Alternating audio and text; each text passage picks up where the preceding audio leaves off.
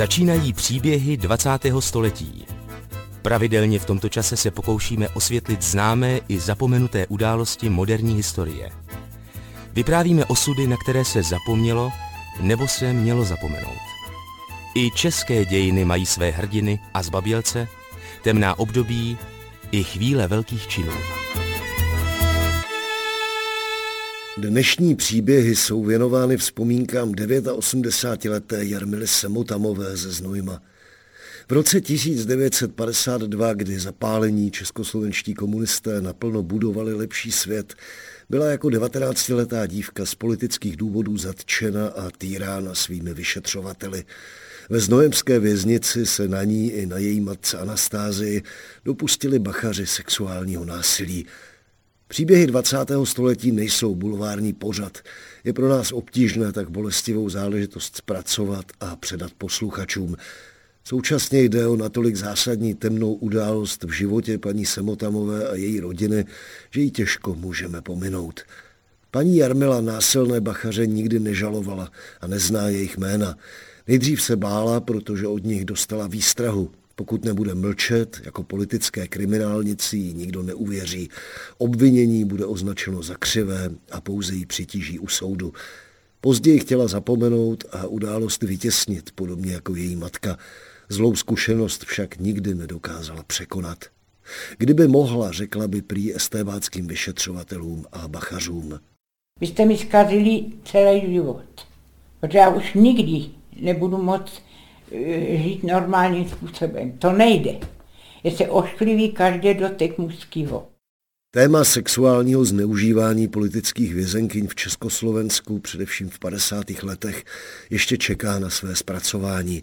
A je dost možné, že kvůli velkému časovému odstupu i povaze věci se už tuhle část komunistických zločinů nepodaří v plném rozsahu popsat. Jarmila Semotamová se tehdy v roce 52 provinila jen tím, že neudala svou rodinu. Její otec se pokusil ilegálně převést přes hranice na západ manželku a tři menší děti. Udali však zřejmě někdo jiný, ale o tom teprve bude řeč. Rozhovor s paní Semotamovou natočil pro paměť národa Rostislav Šíma. Pořadem vás provází Adam Drda.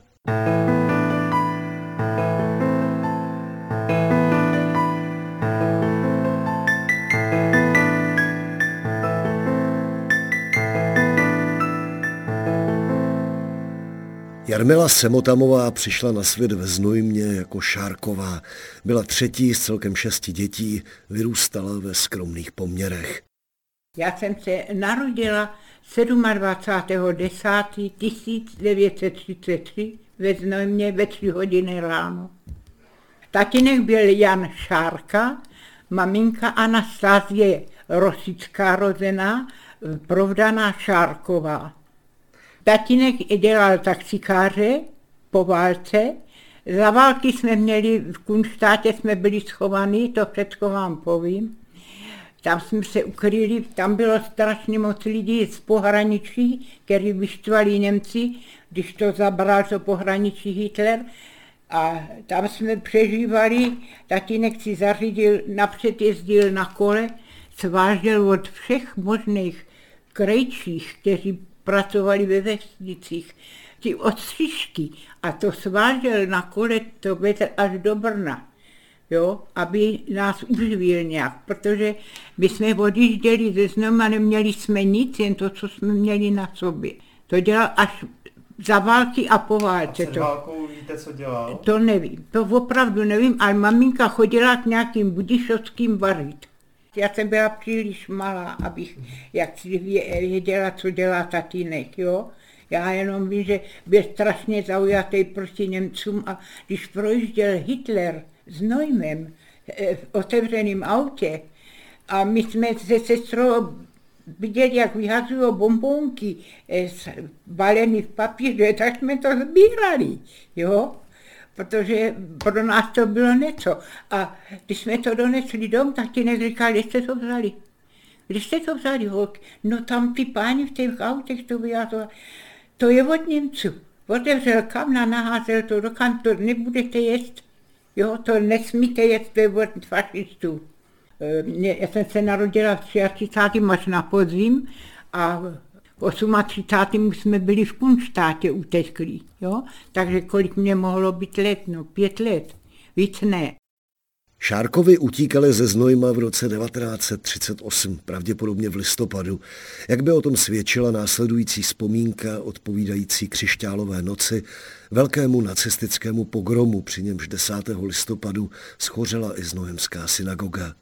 No a viděla jsem na vlastní oči, jak na, my jsme bydleli na Václavském náměstí a takhle z boku byla prodejna eh, cukrárna, kde prodávali nějaký frejlichovi, tam měli prodejnu.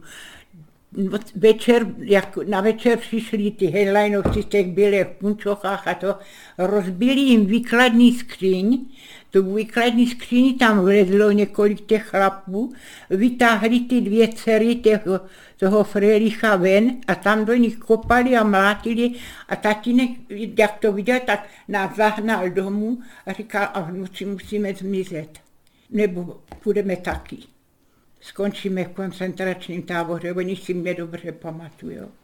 Šel pro maminčinýho bratra a jeho rodinu a v noci jsme opravdu utíkali přes novými uličkama bočníma, aby nás nikdo neviděl a tatínek říkal, nesmíš plakat, já jsem byla nejmenší, že jo. Byla, měla jsem bratra Slávu a sestru Faninku a s náma by utíkali i, maminčin bratr strec Karel, jeho dvě děti a teta Blažena. Všichni jsme utíkali, tatínek to měl dohodnutý s nějakým pánem, který mu prodal všechny na to dal, všechny peníze, co jsme měli, aby mohl od něho koupit nákladní auto, aby jsme mohli utíct všichni, aby jsme se dostali z toho znojma živí a zdraví obyvatelstvo Znojma, jak to tam, jaký tam byly vlastně poměry tady do té doby? Já nevím, Ale docela... Kolik, kolik, jako vy se tam žilo převážně víc Němců nebo Rakošáků? No to spíš byli Rakouští Němci, jo, z Vídní spojení a taky tam bylo e, dost Židů. A z těch všech Židů, kteří zabrali, a oni právě proto, přestože ty, eh, jak se mám říkala, ty eh, cukrárna neuměli česky pořádně, vždycky, ne, když jsme mluvili tak lámanou češtinou, tak eh, oni byli Židy. A ty šli první na řadu. Doznujma se ze Židů, kteří tam žili za války, před válkou, tak se vrátili čtyři obyvatele. Tatích, tatínkův kamarád malíř, Lojza Budík. Tam zahynul a jeho žena se vrátila po válce a přišla k nám, psala se, jestli nevíme, jestli se vrátí, jestli náhodou jsme on, tatínek říkal, neviděl jsem Lojzu, ne. Měli jsme jeho jediný obraz. Jo, od Lojzy Budíka západ sluncem nad lidí, jo. Krásný obraz. Otec Jan Šárka byl podle dceřiny výpovědi už před válkou komunista. Jak zaznělo, utíkal s rodinou do Kunštátu k příbuzným. Cesta byla dlouhá, absolvovali několik zastávek, třeba u přátel ve vesnici Medlice. Protože tatínek jel všude možně jen, aby se nesetkal s nikým, kdo by v nás mohl jako říct, kam jedeme. Jo? Měl tam přítele z vojny a jmenovalo se to obec Medlice. Tam jsme se na noc zastavili na tu první vůbec noc kterou jsme tam přijeli vyčerpaný, zmrzlý a ten nás vzal k sobě, on děti neměl, ale měl nádherný statek. Jo, a hrozně hodně lidi to byli. Prostě nám pomohli, jak mohli. Co všechno nám dali, to si už si ani nepamatuju.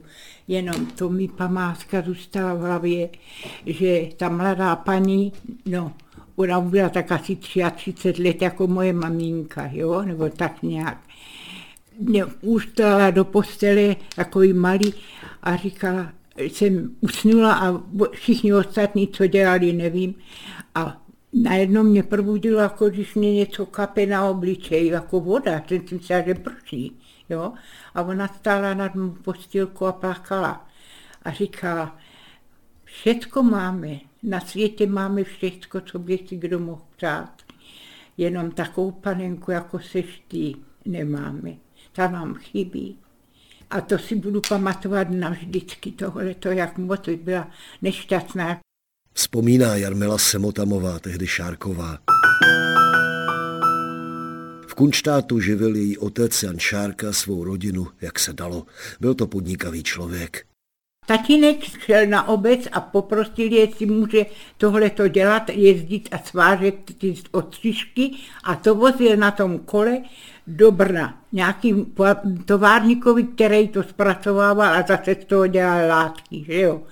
A potom, když už tam jsme byli díl a dostali jsme být, sehnat jednu místnost, tak tatínek požádal obec, až si jsme si udělat sběrnu odpadových hmot. To samozřejmě Němci byli pro, jo, ale jako nikomu to nevadilo. Řekli, jo, to bude dobrý, máme, budeme mít kam odvážet tohleto, když musíme od, odezdávat papír, kost, všechno se muselo odezdávat. Hadry, jo, aspoň budeme mít jistotu, že tady budeme mít to v Kunštátě a nebudeme to muset vozit do kam. No a tak, takhle se s tím tatínek živil a taky v letě začalo, bylo teplo a začaly růst houby. Tatínek si koupil od někoho na splátky motocykl, jmenovalo se to Indián. Mělo to namalovaného to Indiána na ty sajce, jo, a s tím jezdili k lesu a to vždycky naplnil plnou tu krosnu, jako, co tam je vedle, a to vozil do Brna nějakým tím, co jim patřili hotely. A jeden mu řekl, pane Šárka, jestli budete to vozit jenom mě, tak já vám měl rád připlatím ještě víc, zaplatím, ale nesmíte nikomu jinému to dát, jenom mě to dovozit, jo? Tak tatínek si na tom jak si vydělal a pak si pořídil eh, dokonce malo, eh, tatínek tomu říkal hadimrška, jo? Auto malá Tatra Hadimrška ji říkal. V jedné diplomové práci je Jan Šárka zmiňován jako člověk, který v Kunštátu umožňoval mladým lidem sabotovat povinné sběrné brigády pro říši. Zřejmě na sklonku války se také zapojil do odboje. Jen není docela jasné, nakolik na vlastní pěst a nakolik ve spojení s tamními partizány. Tatínek byl strašně proti Němců zaujatý, ten dělal všechno možné, ten byl spojený s partizánama, ten dělal uh, hrozný věci za války. S jakýma partizánama byl no, no na ty kunštátě, co, co existovali. To nevíte, jaká to byla odbojová Jo, tak to nevím, to tatínek nám nevykládal, jenom vím, že měl pod skříní schovaný pancéřovou pěst a pušku, jo, kterou ukradl německým vojákům ze vozu, jo. A nachytala jsem ho jednou, jak v té ohradě, kde jsme měli to, sběrnu, tam dělal na, na špalku takovýhle desky a natloukal do toho takovýhle veliký hřebíky, takový táťováky. A už toho měl pytel plné a já říkám, tati, co to děláš? Nestane se a vypadni, to je moje věc, záležitost. No a v noci nebyl doma. No až k ránu přišel doma maminka Jendo, kde zase byl. No, byl jsem to na klac na silnici, jsem věděl, že půjde kolona německá. A já jsem mi to tam nastavil, aby na to najížděli. A oni řvali partizáni, partizáni stříleli kolem sebe jak šílený. A já jsem byl za takovým smrkem skovaný a řechtal jsem se. A říkal mamince, a buď ticha a nikomu to nepovídej. No a nakonec nás vlastní domácí naši vlastně udali. To už bylo ke konci války a paní soudkyně si tatínka pozvala k sobě a řekla mu, pane Šárka, máte pět dětí a posloucháte rádio a tady, já vím přesně, kdo to jsem poslal, to udání na vás, že posloucháte Londýn. Prosím vás, válka je hned, bude u konce a vy přijdete ještě naposled do život i s těma dětima. Dejte si pozor a nedělejte to už, jo. A já tohle to zlikviduji, jako kdybych to nikdy neviděl, jo. No tak jo, ale po válce si tatínek půjčil mladou i starou paní Vavřičkovou, kteří to udělali, to udání na nás podali a vyšlehali jako přivama na holou zadnici kopřivama jim nasekali, jo? protože občané mě, okolní chtěli je pověsit. A tatínek říkal, ne, žádný věšení nebude. Já si to s nima vyřídím a máma si jednu, já druhou a my jim to ukážeme. Tak potom chladili zadky v neckách. Byli na, zadky v netkách a chladili se. No a takhle jsme mi končili v Kunštátě. No, nebylo to veselý. Vzpomíná Jarmila Semotamová, rozená Šárková. Posloucháte příběhy 20. století.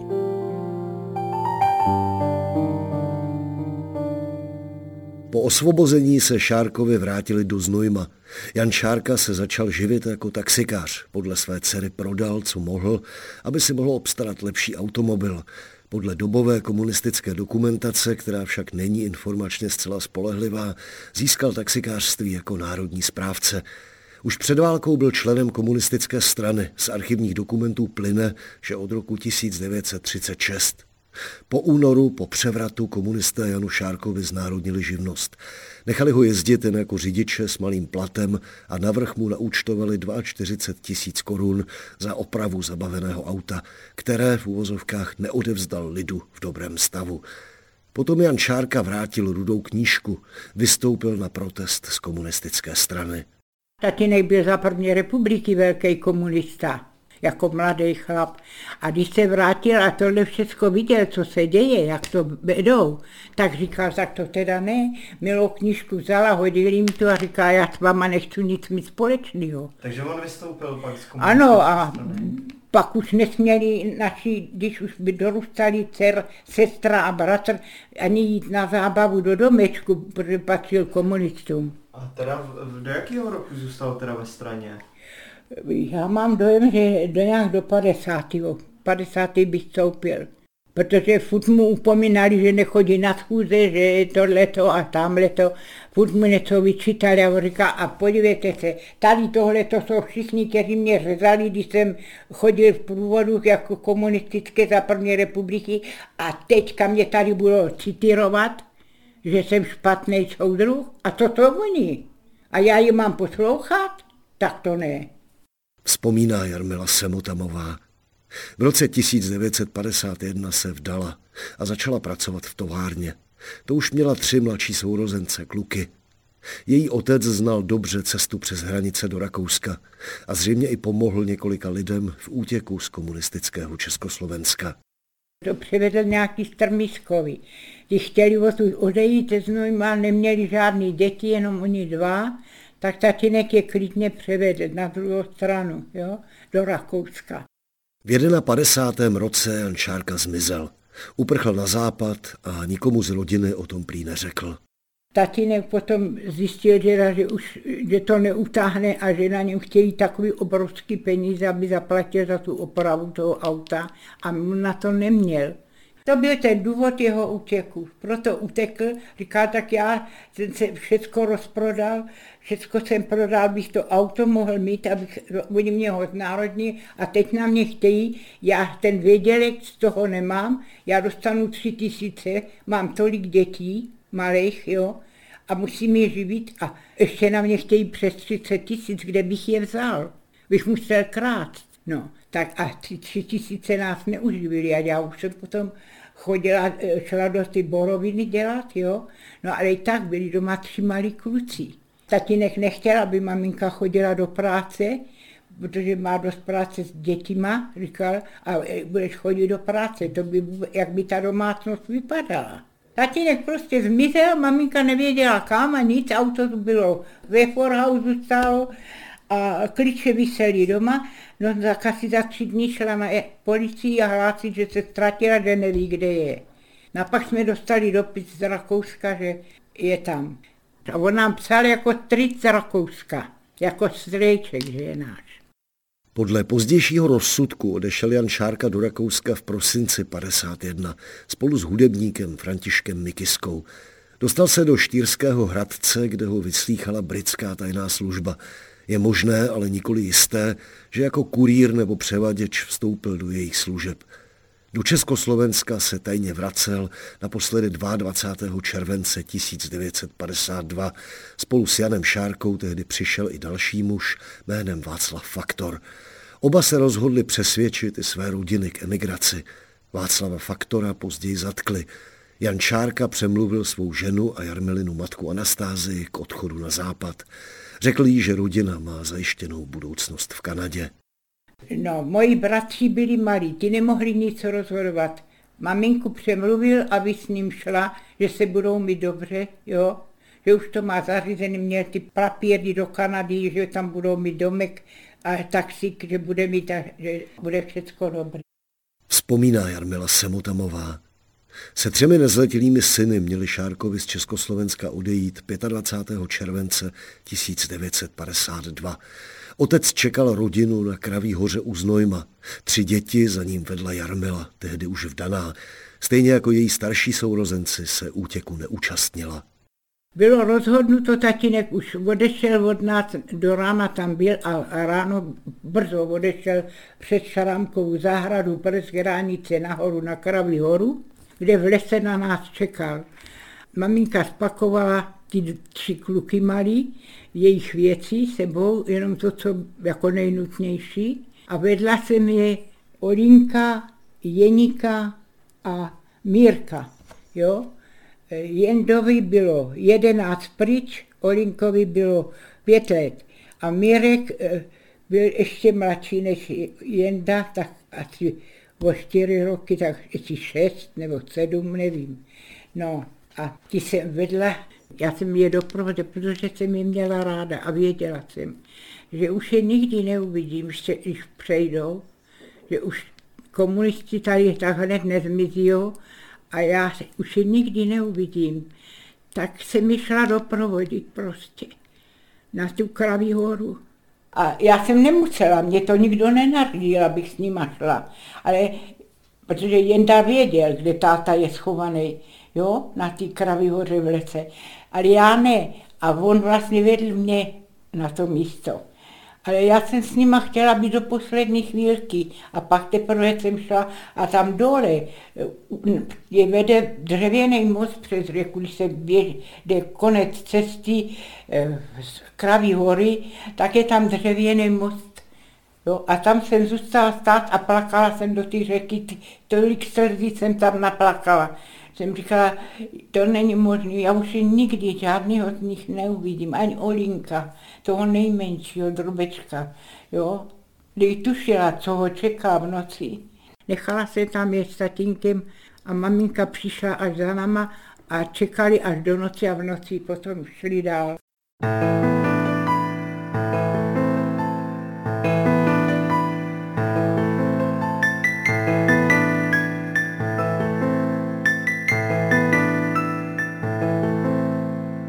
Přechod hranic se Šárkovým nepodařil. Za vesnicí Havraníky dopadla manžele s dětmi pohraniční stráž. Patrně kdo si udal. Pokračuje Jarmila Semotamová. Na těch hranicích je chytlí a tam to bylo strašný, říkal mě Olik i Mirek i Jenda, že to bylo úděsný, že ten Olinek tolik plakal a on na, mu stál na hlavě botou a ten samopál měl zapichnutý v zádech, tady takhle v kříži a zaraď z pratku, nebo to do tebe našiju. Maminka, prosím vás, ty, to je dítě, jo, a vydržte hubu, nebo vám taky jednu dám. Muselo to tam být strašný. My se dovníváme, že nás někdo prozradil, protože maminka mě řekla, že když jsem s těma klukama šla od domu, takže z pozarohu vyšel nějaký mužský a hned šel za nama. A já jsem říkala, proč jste mě nezavolali zpátky, proč jste mě nechali jít. My jsme se mohli vrátit a nic se nemuselo stát. Tatínek by přišel sám, anebo by ho chytli, ale nás by do toho ne, ne, ne, nebyli bychom zavřeni i my. V zápětí zatkli příslušníci komunistické policie také Jarmilu a převezli ji k výslechu na Krajzák do budovy okresního soudu ve Znojmě. A pro mě přišli, já jsem spala u své sestry, taky provdaný, ta už měla dokonce panouše, šest neděl starého, nebo jak, a já jsem spala u ní a přišla sestřenice, že nám lezou vojáci do bytu v oknama, jo, ze světlíků. A abych šla dom. Pak jsem šla doma, oni mě tam zatkli a přivedli na to STB a tam na mě řvali, jo, abych prozradila, kudy mačli a říkám, já to nevím. Tam je tolik možností. To, eh, jako já nemůžu vědět, kudy matřili. Já už jsem byla zavřená ve Znojmě ve věznici a slyšela jsem maminku, když ji přiváděli, jak strašně plakala, jo, co bude s těma dětma. A že aby se nestarala. Když se nestarala předtím, tak teď už se nemusí starat vůbec. No ale eh, pak zrovna v ten čas se vrátil můj bratr z vojny, Stanislav Šárka, jo, to byl nejstarší náš bratr, a ten si tam pro ně šel k těm estébákům a řekl, já svý bratry nikam nedám, já se o ně budu starat sám, já si je vezmu k sobě. Měl sám jedno malé dítě a ty lepší brat, bratři si vzal k sobě a staral se celou dobu o ně, než se maminka vrátila.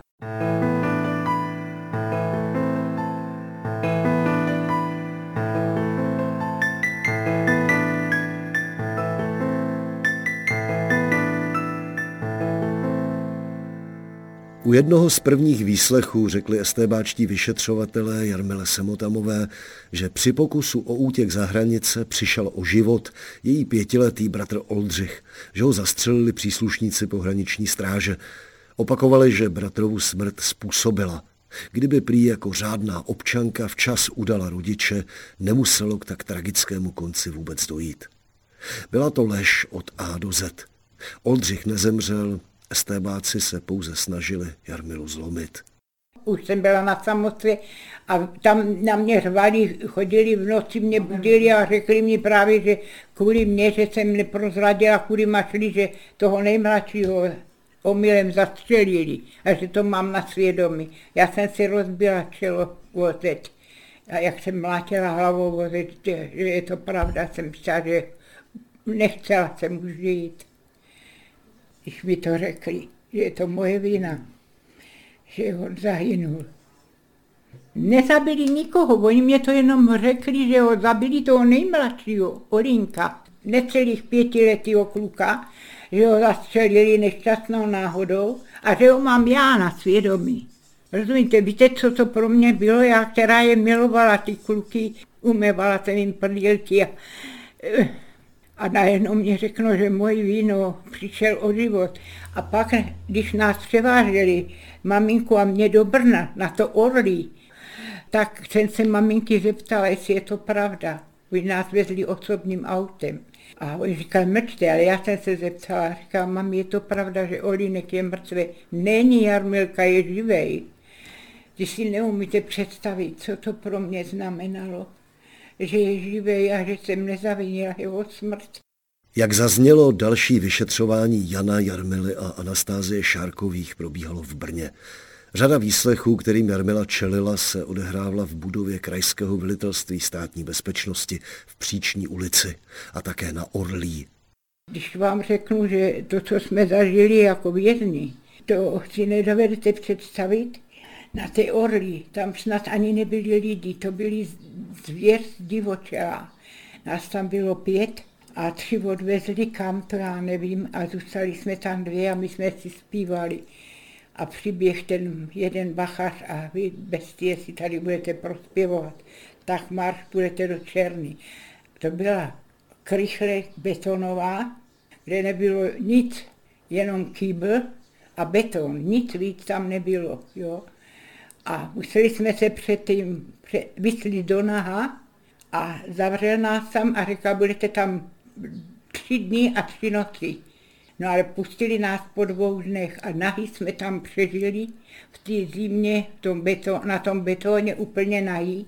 Vy si neumíte představit, my jsme se jenom modlili. Já si myslím, že jedně díky tomu jsme obě přežili, protože tam byla strašlivá zima rozsvítili jen vždycky na chvíli, když se na nás chtěli podívat, jestli ještě žijem.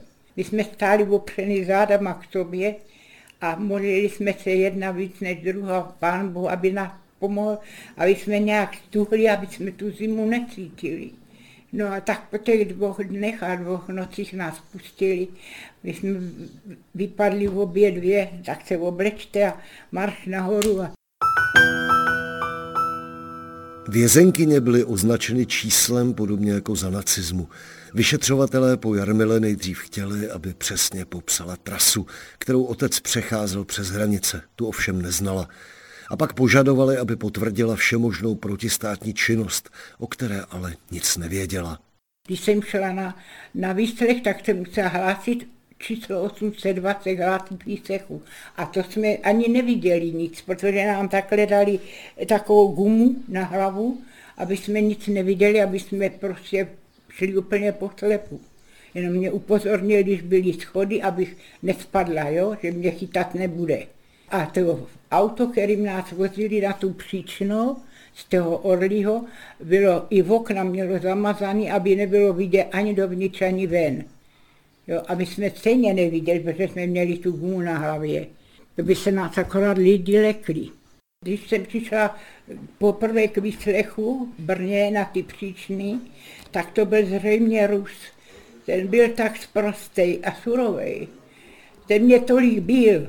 To byla vždycky rána, já šla k zemi, mu mě polilo, polili vodou. Zase se a ludrostaň, jo, bestie protistátní živel a ona se tady bude válet. No já nevím, co chtěli furt slyšet, já jsem říkal, nic nevím. My jsme, kde jsme měli schovanou vysílačku a, a takový nesmysly. A pak jsem to v životě ani neviděla. A rádio jsme poslouchali akorát, když byly v neděli pohádky.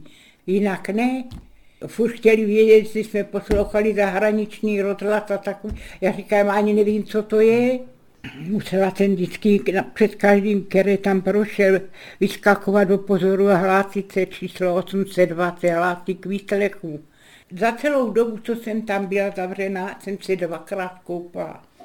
A zrovna ten den, když jsem se koupala, tak hned potom pro mě přišli a já mokrá, ani jsem se nemohla nic. A měli jsme na sobě takový z německých uniform starý kalhoty po Němcích, takový ty plátěný, ty světlý a vojenskou košil a nesměli jsme mít ani podprsenku. Ani kapesník, ne. Tohle nic. A na pití jsme dostali takovýhle žbáneček vody, které nám postavili na zem. A když jsme si ho vypili, tak jsme neměli nic a umývali jsme se v záchodě. I pili jsme ze záchodu, protože jsme jinou vodu nedostali. A my jsme nesměli si sednout, jenom při jídle jsme mohli sedět jinak jsme museli celý den chodit. Oni tam i popravovali na tom cejlu. A to nám vždycky řekli, opovažte se přijít k oknu, budeme střílet. Jo, a tak jsme věděli, že se bude popravovat. A taky nám to řekli ty chodbaři, kteří roznášeli, že budou popravit, že dělá, nosí zvláštní večeře. Posloucháte příběhy 20. století.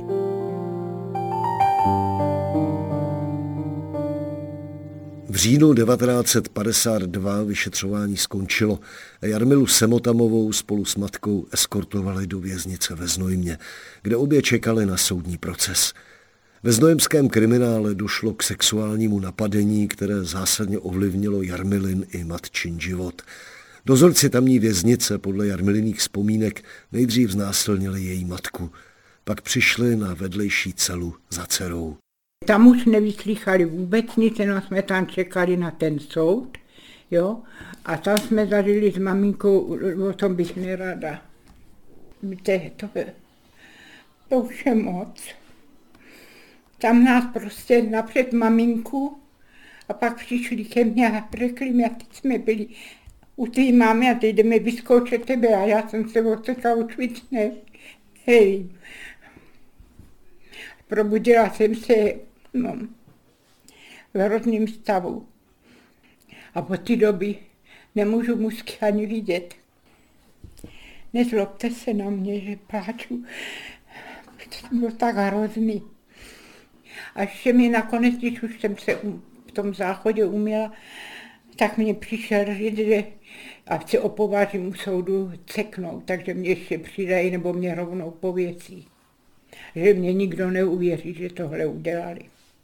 No bylo to úděsný, pane.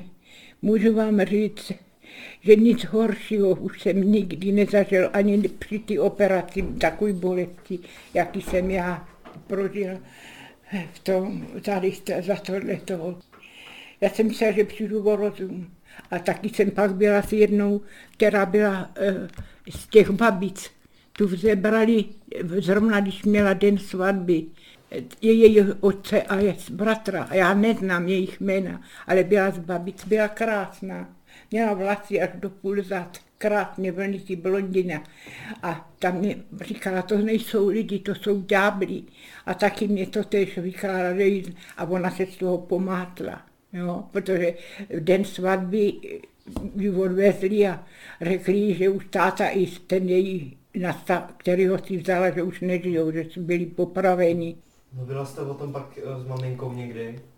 Tady ne, o tom, co se dělo? absolutně nechtěla nikdy o tom mluvit a nechtě, nepromluvila o tom už nikdy se mnou.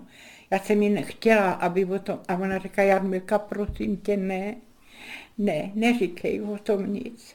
To byla hrůza.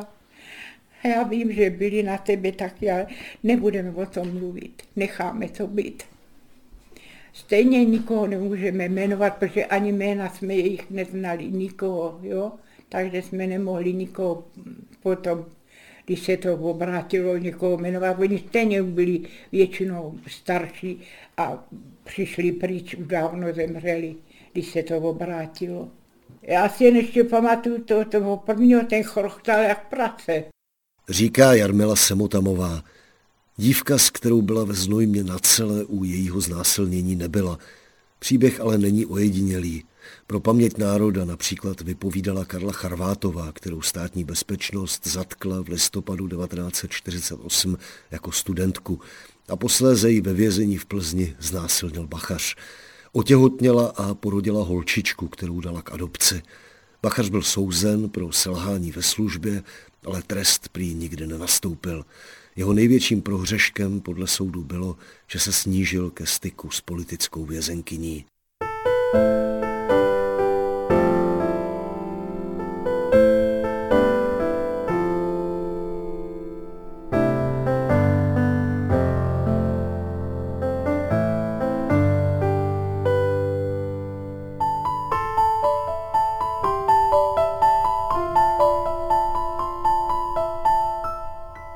Státní soud v Brně se konal 30.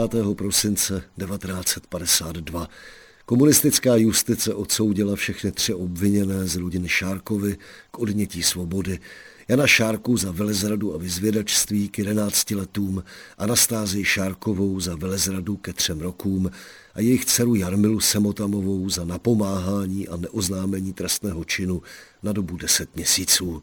Soudili nás podle paragrafu na ochranu republiky že můžeme být rádi, nám řekl soudce, že nedostaneme provaz. No a pak mě u soudu řekli, že jsem měla svoje rodiče udat. První je e, komunistická strana a vláda a pak teprve jsou rodiče. Oni k nám přidali nějakého mužského, který jsem v životě neviděla. Tvrdili, jsme, tvrdili, že jsme jeho kumpáni. A já jsem ho nikdy neviděla, ani, ani jsem neznala jeho jméno, nic. To jsem až viděla na svém rozsudku a ten jsem uviděla až poprvé, až jsem žádala o rehabilitaci.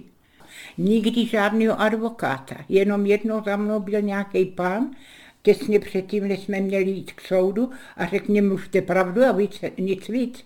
Nic vám stejně nepomůže. Oním neznámým mužem připojeným k procesu byl Václav Faktor, dostal deset let. V rozsudku o Jarmile mimo jiné stojí, cituji, Obviněná Semotamová na svou obhajobu uvedla, že trestnou činnost neoznámila z toho důvodu, že se jednalo o otce a matku a že prostě chtěla, aby její rodiče mohli žít společně. Tato obhajoba ji však nemůže vyviniti, neboť podle zákona byla povinna oznámit i nejbližší své příbuzné, když se jednalo o trestný čin velezrady. Konec citátu. Pod rozsudkem je podepsán jako osoba ručící za správnost Jaroslav Domčak.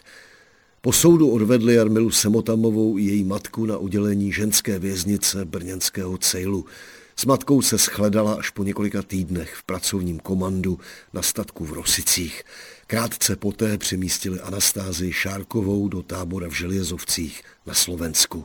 Maminka tam byla taky na tom celu a my jsme dokonce spolu byli na pracovním komandě v Rosicích. To byl státní statek, kde pracovali jenom vězenkyně a pár těch eh, pánů, kteří jako to řídili.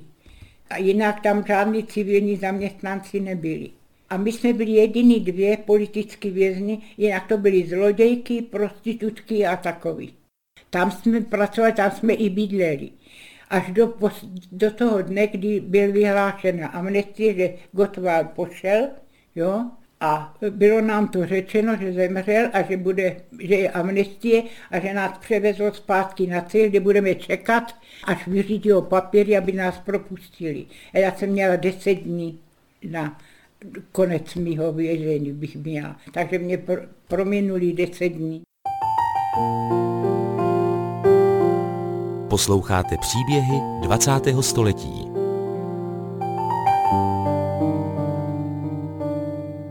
Šla jsem eh, ke svým eh, sourozencům, ke svý sestře jsem šla.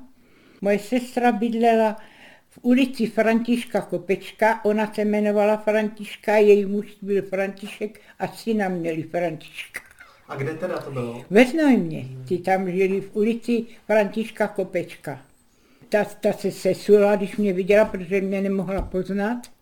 Já jsem vypadala, no jako když přišli člověk z koncentračního tábora. Já jsem měla něco přes 40 kg. No, ale já jsem 172 cm vysoká. A vy vlastně, jak jste mluvila o tom, že v, v květnu 1953 vlastně vás propustili. Ano, a, a hned na to přišla nová měna. Přišla, a těch pár korun, co jsem si na tom komandu vydělala, eh, jsem dostala jenom za 300 korun vyměnit, jo, protože pak to, to už nestálo ani za to to vyměňovat. To byla jedna ku pěti. Jarmila Semotamová nemohla jako politická vězenkyně najít práci. Její manžel, voják z povolání, tehdy studoval vojenskou akademii, aby povýšil. Byt ve Znojmě obýval Jarmilin nejstarší bratr Stanislav Šárka, který se ujal nezletilých bratrů, jimž hrozilo, že skončí ve výchovných ústavech. Jarmila tedy odešla bydlet k manželovým rodičům na venkov, kde vypomáhala v domácnosti a v hospodářství. No já jsem pak bydlela u svých u tchána a u tchyně v Oleksovicích a můj muž byl boják. A ten to šel hlásit, jako už když se to stalo, že mě zavřeli. No a ten velitel mu říká, buď ticha, nikomu nic neříkej. Já budu dělat, že nic nevím, ty nic nevíš a je to. Ty jsi doma nebyl, tak nic nevíš, hotovo. No, protože jinak byste letěl ten moment, jo. Ani bys tu školu, tu akademii nedodělal.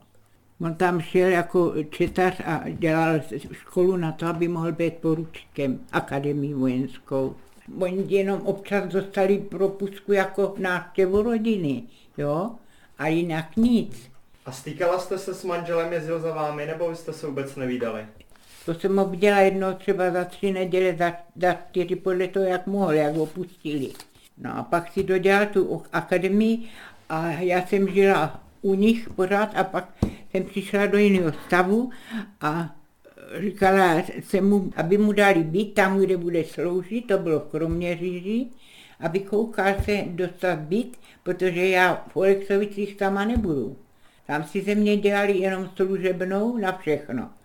A ještě na mě koukali takhle, kriminálnica se vrátila. Musím říct jednu věc, tchyně nebyla hodná, ale tchán byl nesmírně hodný, byl malinký, droboučkej pán to byl, ale hrozně hodný. Já jsem hodnějšího člověka nepotkala. Navštívila jste tatínka v době, kdy byl vězněný v Jáchymově? Ne, nedostal povolenky. Maminka tam jednou jela s klukama, jo, když už se vrátila, ona měla jen tři roky, že jo. A v půlce ji pustili, protože Jenda, ten nejstarší z těch malých kluků, napsal prezidentovi eh, Zápotockému, to už Gottwald nežil, jo, a že maminku potřebují a že jsou sami a že jenom bratra a švagrová je obstarává, ještě by maminku nemohli pustit, že bez ní je to hrozný žít, jo, tak oni na to dali milost. A pustili maminku místo za tři roky, za 16 měsíců. Maminku pak vzali na přímluvu bývalého tatínkového kamaráda, s který spolu byli na vojně, a na čištění vagónu na nádraží. Jarmilin otec Jan Šárka opustil kriminály s podlomeným zdravím až po amnestii v roce 1960. Dělal potom hlídače v zoologické zahradě. 62. Tak nějak přišel ke mně. Protože to už byl na světě můj syn a už chodil a on mu přivezl takovou velikou mušli mořskou. Vypadal strašně a je kašlal krev v jednom kuse. Jo? A říkal, že byl v jevíčku celý ten rok skoro, co ho propustili, že ho dali do jevíčka, protože chrlil pořád krev. Vzpomíná Jarmila Semotamová. Její matka Anastázie se s otcem Janem rozvedla, ještě když byl ve vězení. Oba zemřeli v 60. letech.